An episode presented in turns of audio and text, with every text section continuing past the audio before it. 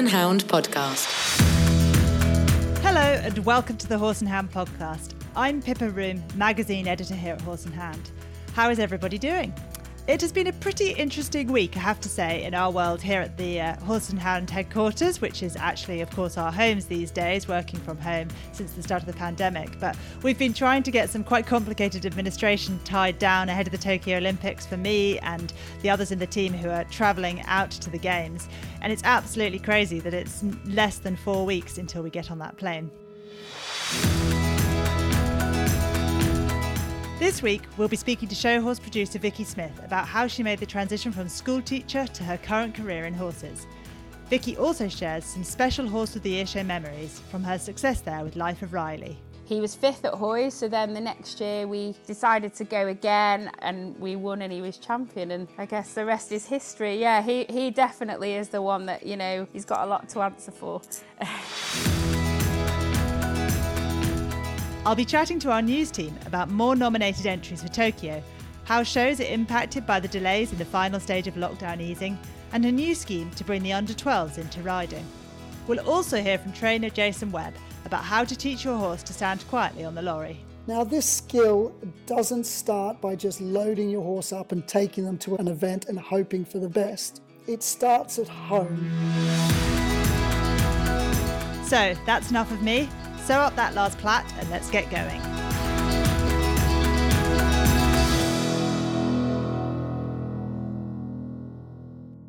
Hello, welcome to Horse and Hound's guest interview. I'm Alex Robinson, showing editor here at Horse and Hound.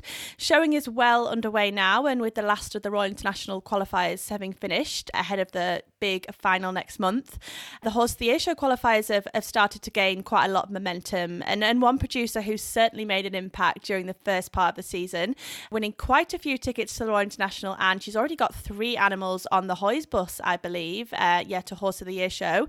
That's Vicky Smith, who's joining us today. Hi, Vicky. How are you? Hello. Thank you for having me. I'm good, thank you. Brilliant. So Vicky's a horse producer. She's based in Cheshire. She's won Horse of the Year show on several occasions. Uh, the first time being in 2016 when she won the Coloured Championship riding the Sankey family's coloured gelding, Life of Riley. And she most recently won at Hoys in 2019 when she won and took reserve champion with her own platted horse, Bart. Uh, and she's currently one of the sport's leading names. And already in 2021, she, she's racked up a pretty impressive tally. So Vicky, just quickly, um, you've got a lorry full, I can imagine, going to Hickstead in a month, and you've already got three rides through to Hoys, as I said. It must be great to get off to such a great start. Yeah, it is. I actually think last count we might need to take two lorries. So really? we've exceeded all expectations. Yeah, re- really, really pleased. We've had most of the horses have been with me through last season through tricky time of covid and an mm-hmm. injury so they you know it's great to have those horses uh, qualified and on board and also a few new new arrivals too so exciting times definitely. So, Vicky, while you're undoubtedly one of the best in the business now, you weren't always planning on a, a career in horses, were you? You were actually a PE teacher for, for a long time. Um, so, when was it that you decided to start showing professionally? Well, I was a teacher for 12 years and, and I did love my job. Um, and I think what happened was I was I was really lucky. I had some supportive owners such as the Sankey family, and it started off that I would meet up with uh, those rides at shows, um, mm-hmm. and we managed to do very well like that. And then as things progressed, um, and myself and Alan bought Bridge Farm, so we had four of our own horses here, and now we've gone up to having 14 horses here. So I suppose it it was a gradual transition. In 2017, Sally Iggulden approached me to see if I would produce her hunter. We also had a couple of our own horses. Then a couple more owners came on board. Um, so I think the last year I went to Hoys as a school teacher, I had seven horses at Hoys and then wow. went back to school on the Monday morning. and it was at that point I thought, I'm not really sure that I can carry on doing this, so maybe I should give it a try. Um, a lot of professionals actually were really supportive that I, I spoke to, and I was lucky that school were really supportive and they said, you know, they gave me a sabbatical, which was a year out of teaching. Um, and they said, you know, at the end of the year, the year I could make my decision whether I went back to teaching or I carried on with the horses. They also said there would always be some supply teaching with me where I could just go in one day a week, two days a week. Um, so I suppose because I had the support from school, it was I felt it was less of a risk. I just thought, well, if things don't work out for a year, then you know I, I can just go back to being a teacher mm. again and and here we are. yeah, it really has been quite a journey for you and your partner Alan, who you mentioned there. Um, so your first win at Hoys was with the wonderful Life of Riley, the coloured horse. So could you tell me a little bit about him? He was owned by the Sankey family, and I was at a show one day and. Haley was riding him, and I think she asked me for a bit of advice with him. Really, I was there hmm. riding a horse for somebody else, and uh, she, Haley asked me for a bit of advice, and then she rang me after the show and said, "Oh, I don't suppose you'd fancy riding him." So the first year I rode him for them, I met up at shows. We had some lovely, uh, lovely sort of times and wins with him, and he was fifth at Hoy. So then the next year we decided to go again, and it was really nice because he qualified as a heavyweight cob and as a coloured. And I convinced Haley she should ride him in the cob class, which she did. And I helped her. You know, I was groomed that day and gave her a bit of support. And then on the coloured day, the sort of roles reversed, and Haley helped me, and, and we won, and he was champion. And oh, I guess the rest is history. Yeah, he he definitely is the one that you know he's got a lot to answer for. oh, brilliant! And just kind of going back to this transition from classroom to to yard, really, you mentioned about the struggle, kind of juggling juggling many rides and your full time job. Were there any other kind of challenges you faced early on during the start of your showing career? Um, no, I would say that the the showing was great because I had, uh, you know, I had very supportive owners who, who, were, you know, willing me to give it a go, and a very supportive partner. Um, you know, my mum who has been um, with me from day one, from you know, leading me to the local show on her bike to mm-hmm. now grooming every single show that we go to and feeding everyone. And I think because I had such supportive people around me, it wasn't too challenging. I, I've been privileged that I've always managed to keep all my stables full. I try to not take too many horses that are the same type, and I try not to have too many owners. And all my owners are like a big family, really. We all get on really well. So I suppose I've been lucky that it's, it's been pretty plain, plain sailing. I suppose in terms of setting up a business, Alan obviously has a, a big, he's CEO of a big company in China. So he sat me down and made me write a business plan and work out costings and that sort of thing. So I had to, you know, because it was all done properly from the start. It, it's it's been pretty easy, and I'm very lucky that, you know, I've got the support of Alan and my mum, but also we have really good staff. And without them, I don't think I'd have I'd have you know had it so easy, if you like. Mm-hmm. And um, when you decided to go full time, can you kind of pinpoint your first big win as, as kind of a full time professional, I guess? That would be hard to think. Um, I gave up teaching in the in the Christmas of 2018. So that was quite good because then I was, you know, I had time to prepare for the season yeah. and I think we t- we went to north of England, which was our first show, and I took Bart and he was champion and qualified for the Royal International. I took Link Cobsby and he won and qualified for the Royal International. They were our own horses and that sort of really egged me on that we came out the first season as a you know as a professional and I had those two wins and two tickets in the bag mm. and then we sort of gained momentum from then and and then we went to Hoys and those two horses won so that sort of confirmed to me that that was the direction I thought oh maybe I am good enough to keep going with this so yeah I never went back to school and, and do you think you'll ever go back to the classroom? No, no. I think my days of teenagers and um, you know getting up at five in the morning and riding horses and then teaching at school and then coming home and riding horses are, are done. And you know, never say never, but no, I do quite enjoy teaching. You know, from the riding side of things, I enjoy teaching clinics, and mm. so I suppose I'm still getting a kind of teaching fix. I do enjoy helping people, but I, at the moment, I can't see myself ever back in a classroom. um, and would you give any advice for someone, you know, someone might have a full time job and they were maybe considering giving that up to, to show full time? What would you say to them and would you advise against it or? Um, No, I wouldn't. I think you know you you only live once, don't you? You've got to do what makes you happy, and you do have to give things a go. And I think the fact I put a time scale on it was was good because I had some stability. And the other thing with being a teacher is I've got that qualification, so it's I you know once you're a teacher, I'm always a teacher, and if I mm-hmm. ever needed to go back to teaching, you know it's there. I think if if you're in another industry, it might not be quite so, so easy. Mm-hmm. Um, the other thing I did as well was I I for the last uh, couple of months of teaching, I went down to four days and that right. gave me a bit more of an insight and then you know when i went down to four days i was sort of like really enjoying that extra one day off so um, yeah, I think you know you've you've got to go for it, and and the other professionals have been so helpful in terms of you know talking to them about what to charge and you know what to do in certain scenarios. And I think you know that I know a lot of people think that you know sometimes the showing industry can be a difficult place, but the professionals mm. that have helped me over the years, you know, have, have really helped me get going and I just think if, if somebody wants to give it a go, then you should definitely go for it. And how did you kind of go about cementing yourself in those, um, you know, group of professionals? Because it's such a it's it's such a high level, isn't it? You know, to compete at.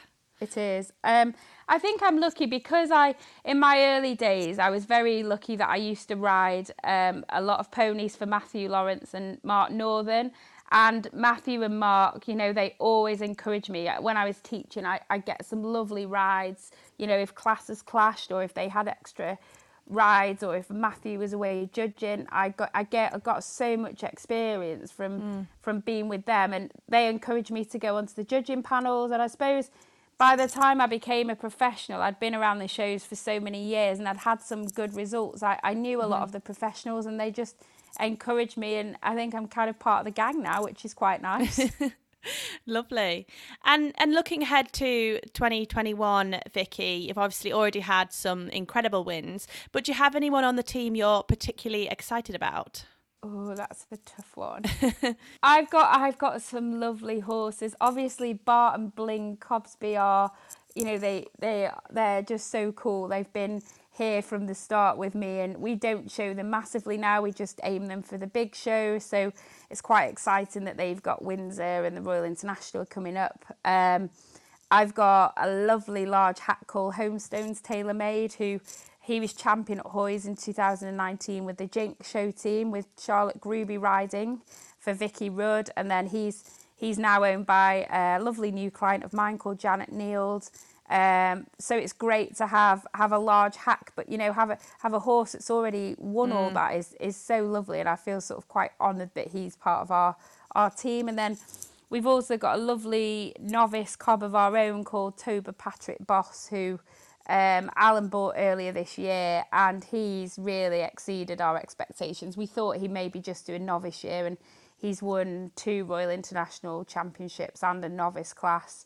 Um, so we'll probably, you know, aim him somewhere like the Great Yorkshire. He's he's quite exciting. It's nice to have a, a young one that comes out and exceeds expectations. But yeah, I can't choose between them because you know every week when we're loading the lorry, it, it doesn't matter who's going. It's just exciting. You know, we sort of take four one week, then four the next week, and they're all as exciting as each other, really. Oh, brilliant. So, thank you so much for joining us, Vicky. And just before we go, where can people expect to see you next? We have got a busy uh, summer coming up. Um, we're lucky that we've sort of got 10 horses on the road and they only do a few shows each month. So we tend to take, we tend to attend most shows with some of the horses. Mm-hmm. Um, so we'll do, you know, after those county shows, then it'll soon be Royal Windsor and then Great Yorkshire and, and it goes on and on. Brilliant. A very busy year for you. Very busy, yeah. So thank you so much. Cheers, Vicky. Oh, you're welcome. Thank you very much for having me. Take care. Bye.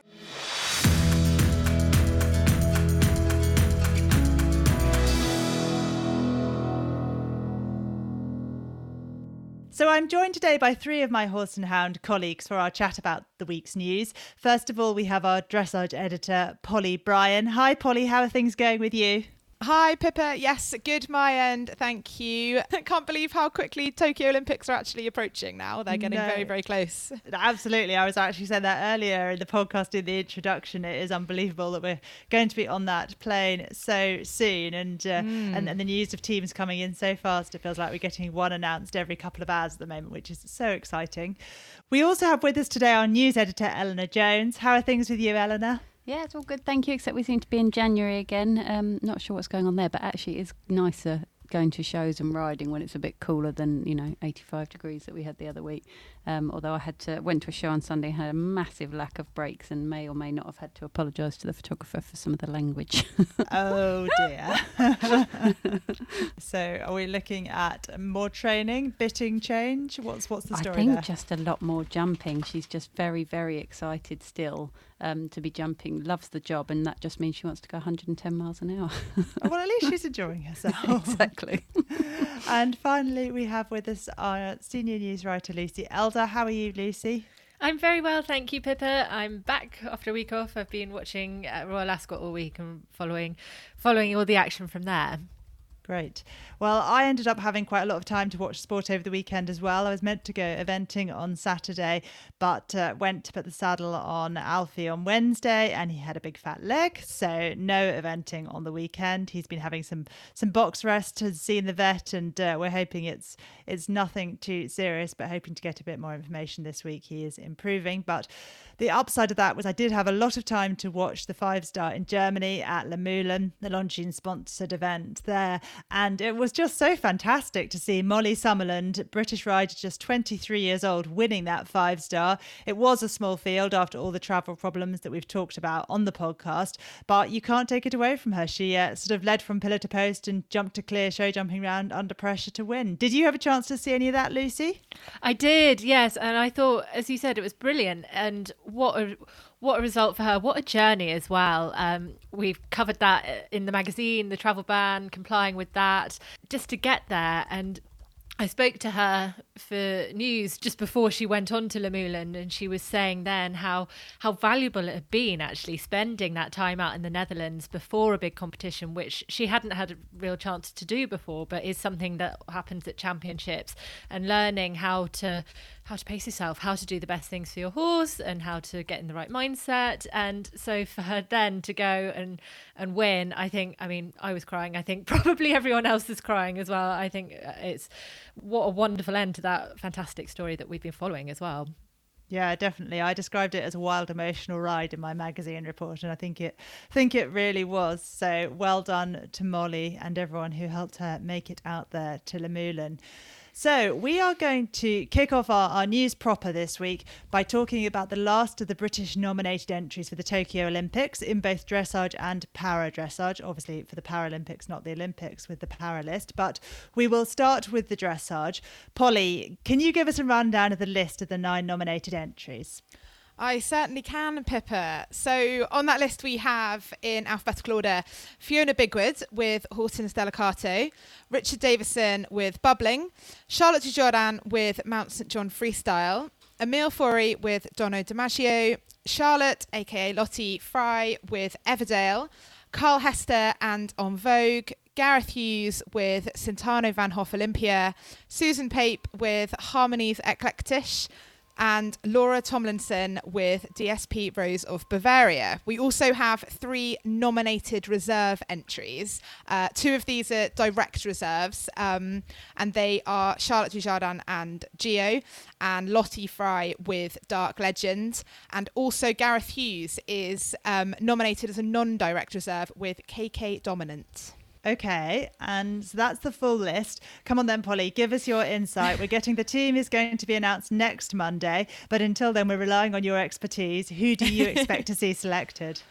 Oh, in in a sense, that's a difficult question because I think all of those combinations would do a fabulous job on the Tokyo team, and all of them, you know, would, would deserve a chance um, to get on that team and, and go out to Japan. But in another sense, it's not perhaps as difficult for me to predict as in some previous years, I'm probably going to be proved wrong completely here.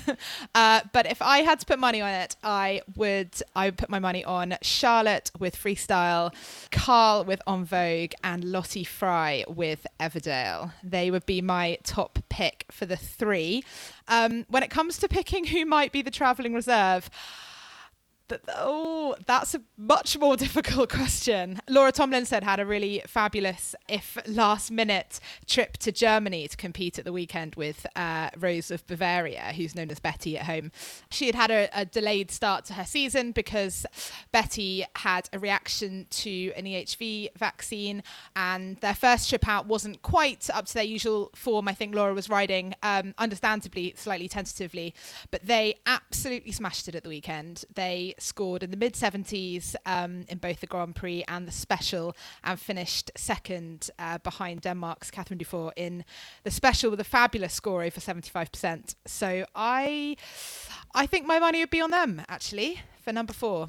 Wow, that would be exciting to see Laura back on a team. Mm. And Lucy, you obviously follow dressage pretty closely as well and do a good bit of reporting. Are you going to challenge Polly's opinions? oh, come on, Lucy. I, as Polly said, I think I agree completely with Polly what Polly said. But as I said, as she said, the um, picking the fourth is going to be really, mm. really, really hard as any of those combinations. We've seen them all come out on wow us. And so how how do you choose? I think looking at that list, what's interesting on that for me is the mix there of experience and of new horses and new faces coming through. Uh, obviously, Charlotte Charlotte Dujardin is our defending champion, but you know this year she's got two new horses on that list, which is really exciting in terms of the strength of British dressage. Mount St John Freestyle, obviously, this isn't her first championship, but it would be her first Olympics oh, what else did I think? Re- reading that list, Fiona Bigwood, I think that's an interesting new combination as well. We've seen Horton mm. Obviously part of that goal, um, that bronze medal winning team out in the 2018 World Equestrian Games.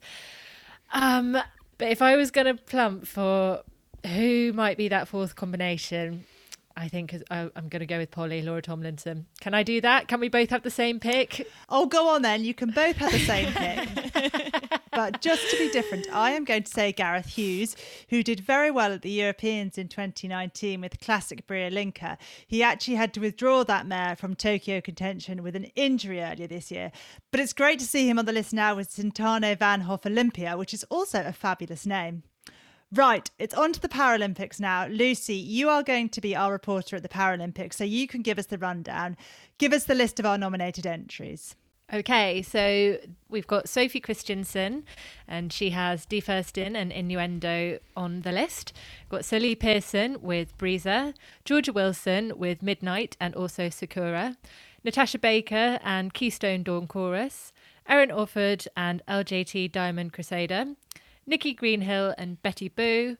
And we've got Charlotte Cundall with LJT Simply Red and Sophie Wells with three horses on the list. She's got C Fatal Attraction, Don Cara M, and Classic Jules Geusenhof. Okay, great. And those riders for the Paralympics are split across five different grades.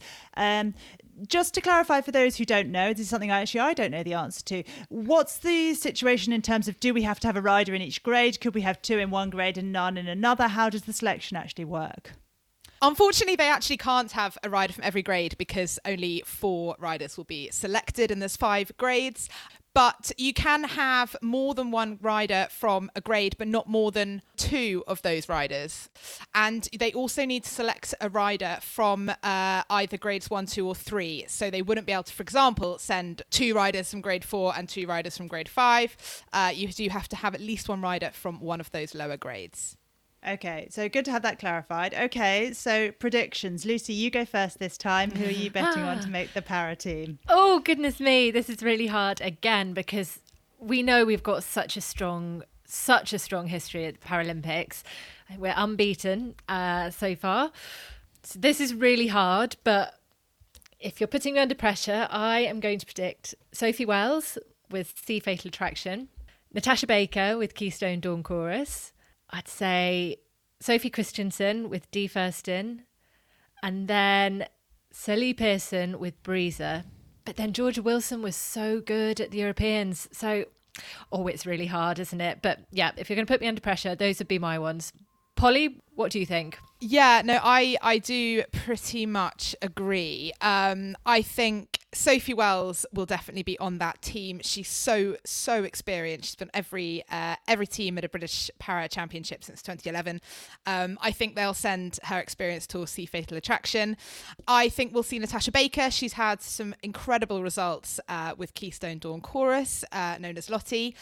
And then I think it gets a little trickier. I would I'd very much like to see Sophie Christiansen back on a Paralympic team. I think she would potentially be more likely to be selected with innuendo. He's uh, a little older, a little more experienced. And I do think it will come down to Lee or Georgia for that fourth place. I'd love to see Lee back on a Paralympic team. I really, really would. Like you said, Georgia had such a fabulous result with that gold medal at 2019 Europeans with Midnight. That's a really tough one. I'm going to say Georgia. Okay, well, thank you, Lucy. Thank you, Polly, for uh, putting your necks on the line and giving us some predictions there. Oh, Yes, Polly, you've got something else. I just wanted to mention as well that um, there are a couple of combinations that uh, we might have expected to see on that nominated list for the dressage, who are not on that list, very sadly. We've got Sonna Murray Brown, who very sadly had to withdraw his lovely horse Erlentowns from Olympic contention as they are treating a minor injury. Um, and also Spencer Wilton, Rio silver medalist with Supernova, who uh, sadly has been dealing with a flare up of his back injury and wasn't able to get to Wellington CDI in May. He was aiming to compete out in France, and of course, the travel restrictions came in. So he sadly has not had a chance to get out internationally since before the pandemic. Gosh, okay, yep, sad to see those two missing. Um, but we will look forward to all those teams being announced in the not too distant future. And moving on to a couple of other stories this week. Eleanor, you've been looking at whether the delay in easing the final stage of lockdown, the so called Freedom Day, will impact on spectators returning to equestrian events. What have you found out? Yeah, so of course, and I, I think sort of for, for a lot of us who are going to shows and competing ourselves, it almost seems, you know, we're very, very nearly back to what normal was or what we can remember of that. But of course, on uh, 20, the 21st of June, there was it was supposed to be that most of the remaining restrictions um, would be lifted, and then of course Boris Johnson has delayed that. But um, we've spoken to some major events that were planning. So, for example, Royal Windsor and Bolesworth both should have run in May and June respectively, but moved back to uh, after that 21st of June date. Um, but they are still going to be able to run uh, within the rules, and they are still going to still be able to have spectators. Okay, and are there particular sort of limits and precautions around those spectators at those shows? Yeah, so the, the capacity limit is 4,000 people. So, and, and we did speak to um, shows earlier in the year, and they had said even then, you know, uh, being alert to the possibility that something like this might happen, they'd said, look, we're going to sell up to that many tickets and then hope to release more after the 21st of June or after the confirmation had come. Um, and of course, that hasn't happened, but they are still going to be able to run on those 4,000 people. Okay, good. Well, at least they can get some spectators back in. And what about racing? What's the news there? Um, racing, of course, uh, the British Horseracing Authority has said that, of course, while they understand why the, the delay has been brought in, they're disappointed by it, and they're just saying it's such a, a huge financial blow to a four billion pound industry. And even if the delay is only the four weeks that has been announced, there's there's still going to be major events like the Eclipse at Sandown and the July Festival at Newmarket, and they're saying that this just isn't sustainable, and they're going to look at whether they look for more support from the government. Okay, well, thank you for that one. And on another topic this week, you've been writing also, Eleanor, about the new Pony Stars scheme. What's this all about? Yeah, so th- this is really interesting. Um, I did a story at the very end of last year or the beginning of this year in, in the magazine that was talking about how there was a possibility that the post COVID world could be or could provide an opportunity for the equestrian industry to get more people in. So, with things like maybe people can't go abroad or finding it a lot harder to go abroad. They might have holidays here, or they might be looking at other ways to use their leisure time, um, and uh, and maybe riding could benefit from that. And I, I, did speak to the British Horse Society at the time, and they said, "Oh, well, we've got a, a plan coming later in the year, and this is it." And uh, they had been planning it for years anyway and it, it, seems that it's hopefully quite good timing that it's been it's not being fully rolled out now it's going to be rolled out properly in September but at the moment they're they're sort of doing pilots and it's called Pony Stars And the aim is, and there are loads of different categories like the Shetland Striders, and it's about bringing um, children into the industry and hopefully keeping them here. And it aims to engage youngsters in outdoor activities beyond riding too, is that right? Yeah, and this is what I think is really brilliant about it. So the kids will get sort of activity logs and they can, you know, um, log their achievements. And but it isn't, although there is riding and horse care and stable management and all those sorts of things, there's also like being green and uh, to do with the environment, building bug houses, wildlife. And there's all these sorts of things to give children a sort of it, like the outdoorness of it all as well, and celebrating all the things that we know uh, are brilliant about riding the time outdoors, the fresh air, the mental health benefits, and also it should hopefully then uh, be good for parents because the children can spend more time doing and being part of the whole equestrian community, but not having to pay for that many hours riding lessons, if that makes sense. So it should hopefully be affordable uh, more affordable, and then the children are really part of the community and hopefully stay in it. Brilliant. Sounds good. Thank you, Eleanor. And thank you to Polly and Lucy for joining us today, too.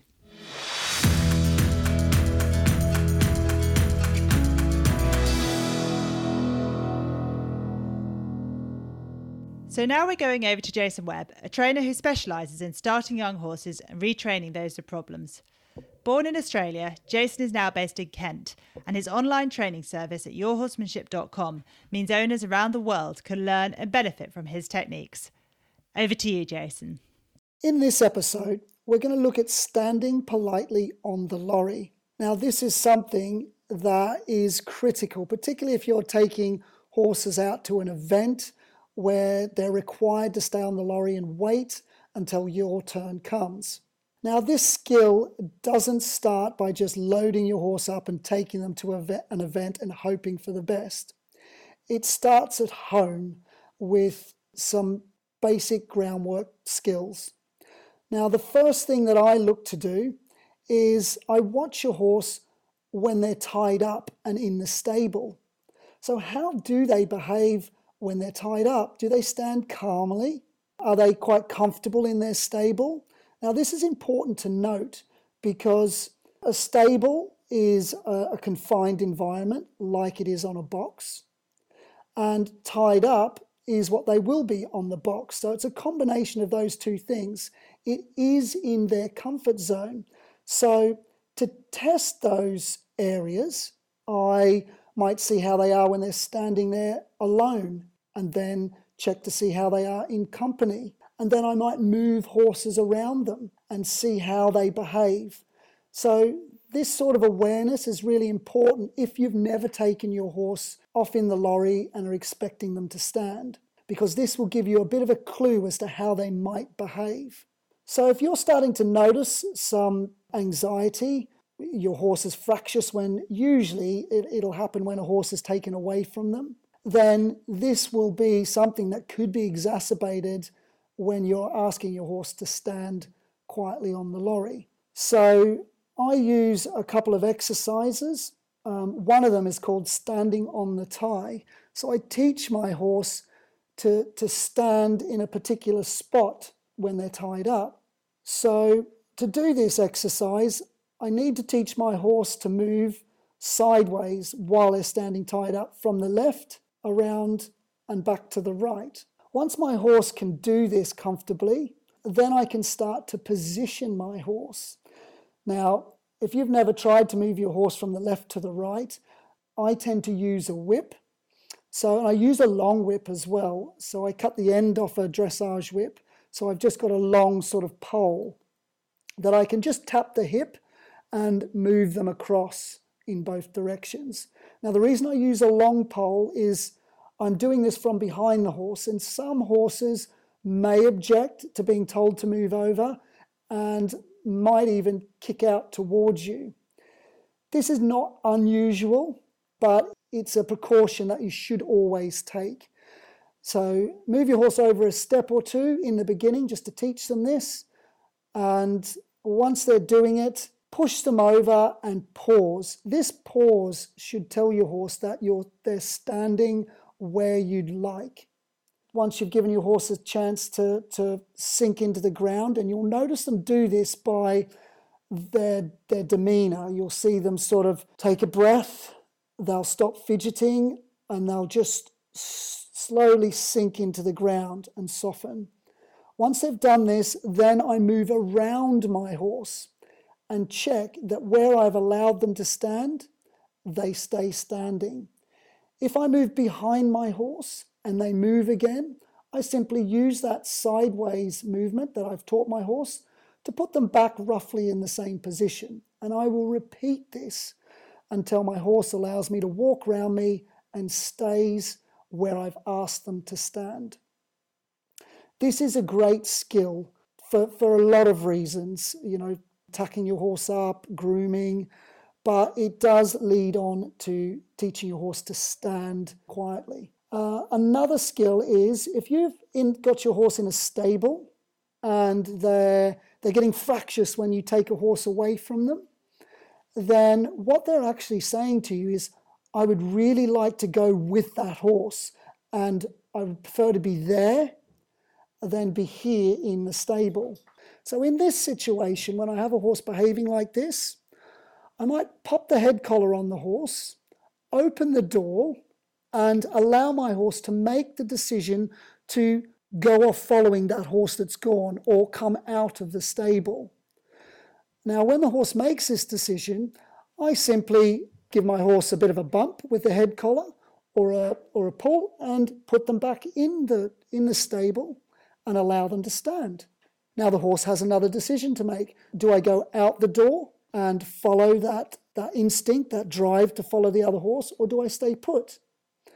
And if I repeat this process of allowing my horse to stand in the stable and then correcting my horse when they go out, sometimes I would go as far to move my horse around in circles and put them, make them move their feet a little bit more outside the stable before I put them back in and allow them to rest in the stable.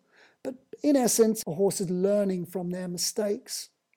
Now, we've got these two skills, which for me are really important in creating a horse that stands nicely on the box. So we can take these skills to the box now. So, presumably, your horse loads well. So, the first thing I would do is use the skill that we talked about in the stable, and I would load my horse up onto the box, allow them to stand or leave if they so choose. If the horse decides to leave, the horse is telling you, I would prefer to be off the box than on it. So allow them to come off the box, make it a little difficult there, or just turn them around. Simply turning them around sometimes is enough for some horses and pop, popping them back on, and that repetition. But allowing them to stand on the box once they're on there and just relax. Give them a hay net, something that sort of takes their mind off it. And make sure that there you see that change of mindset that, oh, I'm going to leave the horse box. Actually, I think I prefer to stay.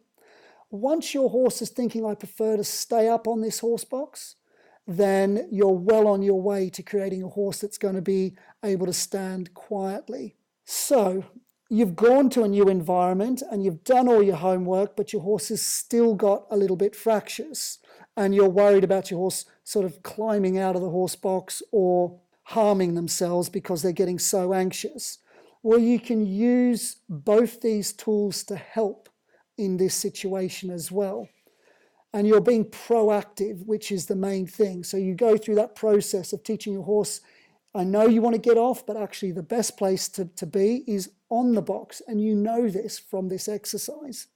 Or you might just give them a bit of a chance to come off the box and cool off, stand on the side of the horse box and show them that it's, you know, that you can show them a good place to stand while they're tied to the horse box, which you will have done before, and then use the process of putting them on and off the box. The combination of these two skills will help you to teach your horse that standing on the horse box is the best possible place to be. Now, this process isn't going to happen straight away. I have to emphasize that point. It will take some time, and using another horse on the horse box that, that is comfortable to stand is always a great tool to have. And using yourself as that comfort for, for your horse. So your horse will know that when you ask them to stand still, or if you place them on the horse box, if you're around, it may be you that gives them comfort and makes them secure that they're okay there. So it might be that you're going to have to hang out at the horse box for a little while until it becomes a normal process. So there's a couple of tools that I use to help teach your horse to stand quietly on a horse box. And hopefully, you've understood it well enough that you guys can take it away and use it yourselves. Good luck. Thank you, Jason. Next week, Jason will be back with us to talk about introducing your horse to traffic and helping horses who are shy of cars. We'll be talking to British para dressage rider Sophie Wells, who's won more than 30 medals and competed on an able bodied young rider team, as well as her many para successes. And we'll also have the week's news as normal, which, massive excitement, will include the selected British teams for Tokyo, which are being announced next Monday. Thank you for joining us this time, and we look forward to more podcast fun next week. Goodbye.